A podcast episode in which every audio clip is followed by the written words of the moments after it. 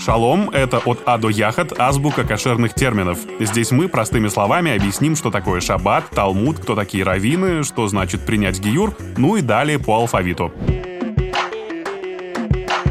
Сегодня буква Е и слово «евреи». Все мы знаем, кто такие евреи, ну или, по крайней мере, пытаемся разобраться в этом в нашем подкасте. Но задумывались ли вы, каково происхождение этого слова и почему евреи называются евреями? На иврите слово «евреи» выглядит как «иври». Собственно, отсюда и название языка иврит, еврейский. Слово «иври» происходит от существительного «эвер» — «та сторона».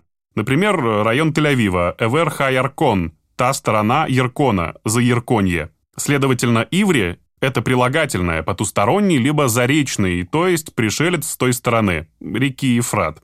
Впервые в тексте Торы это слово относится к Аврааму, вышедшему в Ханаан из Харана. Кстати, Авраам был и первым евреем, но это уже совсем другая история. Другое традиционное толкование упоминает предка того же Авраама, Эвера, праправнука всем хорошо известного Ноя. Это был от А до Яхот. Не забывайте комментировать, ставить оценки и отмечать подкаст в социальных сетях.